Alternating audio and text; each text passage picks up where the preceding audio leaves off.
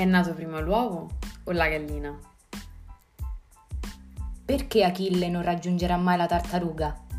Questioni irrisolte.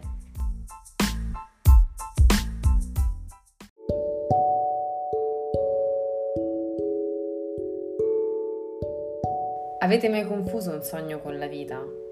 O rubato qualcosa pur avendo i soldi in tasca? Siete mai stati giù di giri? Ho creduto che il vostro treno si muovesse mentre invece era fermo. Forse ero pazza e basta. Forse erano gli anni 60. O magari ero solo una ragazza interrotta. Buongiorno cari ascoltatori, qui vi parlano Giorgia e Crizia e vi diamo il benvenuto sul nostro canale.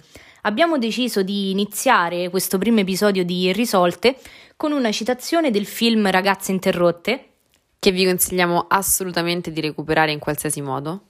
Perché oltre ad averci dato l'ispirazione per il titolo, in realtà ci fornisce anche l'ispirazione per il tema che andremo ad affrontare oggi. Ovvero, perché ci leghiamo a personaggi di natura fittizia. Crizia, esattamente tu, uh, quando sei giù di giri, cos'è che fai? Cioè, quando è una giornata no, che fuori piove, co- cosa fai tu? Quindi stai descrivendo la giornata tipo dell'università in sessione o del laureando che sta scrivendo la tesi. E allora diciamo che mi rifugio nella mia comfort zone e eh, in particolare magari leggo un libro oppure guardo un film o guardo una serie. Quindi in un qualche modo ti intrattieni. Sì, allora possiamo considerare questi elementi che ho appena indicato come una forma di intrattenimento e diciamo che l'intrattenimento è cambiato nel corso dei, dei secoli visto che se prendiamo ad esempio il 1800 le persone si intrattenevano con i salotti letterari e leggevano romanzi o romanzi rosa che uscivano a puntate sui giornali. Oggi i romanzi tendenzialmente non escono più a puntate, ma ciò che esce a puntate è la serie TV, quindi la possiamo considerare come una sorta di evoluzione naturale della, del romanzo, la serie TV, no? Esatto, quindi tornando alla domanda di partenza, perché ci affezioniamo a personaggi di natura fittizia? Secondo noi la base è l'empatia, ovvero alla base di questo legame c'è proprio l'empatia. Quindi quel sentimento che permette a ciascuno di noi di poter accantonare i propri problemi e abbracciare quelli di un'altra persona e quindi mettersi nei panni dell'altro. Siamo convinte che alla base di questo tema l'empatia vada a svilupparsi in due modi differenti, ovvero allora, tramite la proiezione di noi stessi, e vorrei spiegare che cosa intendiamo con proiezione di noi stessi. Mm, tendenzialmente quando guardiamo una serie o un film o leggiamo un libro, eh, le pagine del libro o lo schermo del PC o della televisione è come se fossero uno specchio attraverso il quale noi vediamo noi stessi tramite il personaggio. E questo perché succede? Beh, perché tendenzialmente tendiamo a rivedere nelle caratteristiche del personaggio, quindi nei suoi pregi, nei suoi difetti, nei suoi vizi e nelle sue virtù, il nostro carattere. E quindi anche il motivo per il quale prediligiamo dei film ad altri film.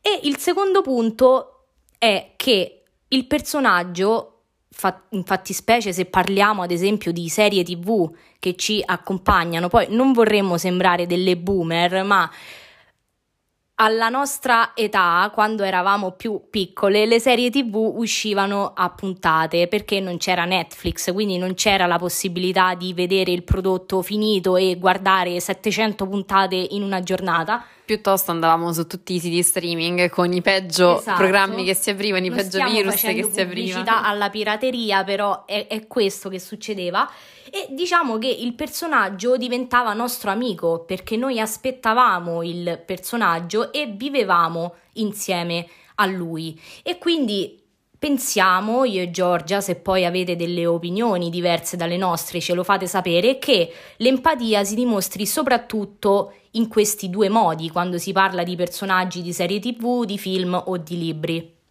Quindi Gio, una domanda così su due piedi. Ma tu hai mai pianto per un personaggio di una serie, di un film o di un libro? Tante, tante, tantissime volte ho pianto.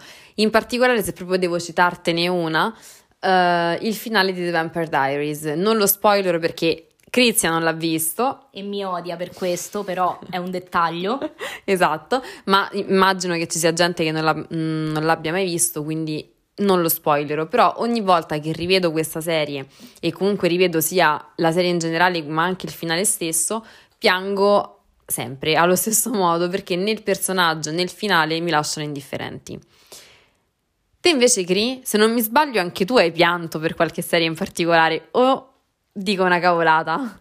Allora, diciamo che io ho molto la lacrima facile quando si tratta di film e e di serie e una domanda che spesso mi fanno tutti è perché tendi a guardare questi film drammatici? Non ti va di passare un'oretta in modo spensierato? La risposta è no, cioè sono masochista, quindi ogni volta scelgo comunque delle serie o dei film che fanno piangere. Se devo citarne proprio una, e non me l'aspettavo questo, è stata lo spin-off di Vis-a-Vis, che non andrò a spoilerare, ma perché neanche io ho visto, eppure esatto, lei per questo mi odia. Esatto, ma eh, per chi l'ha visto eh, sa bene che è stata una bella botta, cioè emotivamente è stato abbastanza pesante, sì.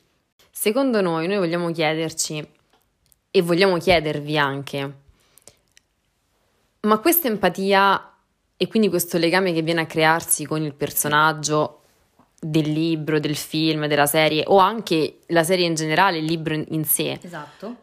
Porta poi, apporta poi dei cambiamenti nella nostra vita, cioè la nostra realtà viene poi alterata da questa finzione che viene a mescolarsi, mescolarsi con essa oppure no, cioè oppure rimane così, tutto invariato. Allora, eh, la risposta è sicuramente sì. Faccio un esempio, giusto per farvi capire quanto poi eh, le serie, i film o i libri vanno ad intaccare la nostra realtà, anche se non lo vogliamo molto spesso. Quando ho finito eh, Lolita di Nabokov, praticamente ho chiuso il libro, l'ho posato sul tavolo e ho fissato il vuoto per tipo 5 minuti o se non di più perché non sapevo più che fare della mia vita in quel momento. Oppure mi è capitato anche altre volte che finendo una serie poi non volevo guardarne altre perché ero rimasta sconvolta dal finale o comunque da come erano stati trattati certi personaggi. E quindi la risposta è sicuramente sì anche perché dopo che abbiamo guardato un film, ho letto un libro, guardato una serie, credo che non siamo poi comunque gli stessi, no? Tu che pensi, Gio? Sì, Crizia, anch'io sono fermamente convinta che tutto ciò che noi guardiamo, tutto ciò che noi leggiamo, non ci lasci mai realmente indifferenti. Infatti, quando ho concluso Lo straniero di Camus, in realtà ho, ho iniziato proprio a guardare con occhi diversi la realtà che mi circondava. Quindi possiamo affermare che qualsiasi cosa noi leggiamo, ma anche qualsiasi esperienza noi affrontiamo nella nostra vita, alteri un po' la nostra realtà stessa. Esatto, quindi possiamo anche affermare che eh, nel caso di una serie tv, di un film o di un libro, le realtà che ci vengono proposte vanno a plasmare la nostra stessa realtà. E a proposito di questo, l'ultima questione un po' più spinosa che vorremmo affrontare con voi è fino a che punto possiamo lasciarci plasmare da questi fattori e fino a che punto invece non dobbiamo assolutamente lasciarci plagiare da quello che vediamo o da quello che leggiamo? Ovviamente stiamo facendo riferimento ad un grande personaggio della letteratura classica, della letteratura mondiale, mondiale anche, no? ovvero Madame Bovary, o meglio Emma Bovary. Perché abbiamo deciso proprio di affrontare una questione spinosa con questo personaggio? Allora, penso che eh, tutti sappiate più o meno la storia di Madame Bovary, ma in breve eh, cosa succede alla protagonista? Che eh, inizia a vivere una realtà alternativa, una realtà che non è assolutamente come la vita vera, attraverso i libri che leggeva e quindi eh, questo sognare una realtà alternativa poi ha dei risvolti tragici sulla sua vita e va ad intaccare lei ma anche le persone che la circondano. E tu che pensi, Gio, a riguardo? Riguardo a questo penso proprio che vi è un separé molto sottile fra realtà e finzione che non deve mai annullarsi del tutto, perché nel momento in cui si annulla, nel momento in cui va a sparire, la nostra realtà non subisce dei miglioramenti, bensì dei peggioramenti. E quindi ragazzi, eh, noi pensiamo che eh, bisogna sempre mantenere uno sguardo vigile no? eh, nei confronti di queste realtà fittizie che ci vengono proposte perché eh, crediamo che nessuno di noi voglia fare la fine di Emma Bovary, giusto?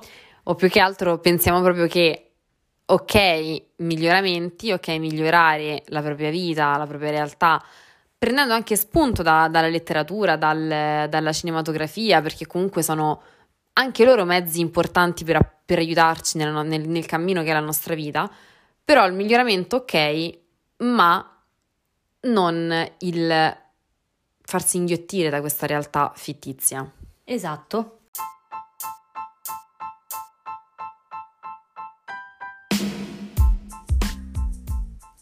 Bene cari ascoltatori, noi vi lasciamo.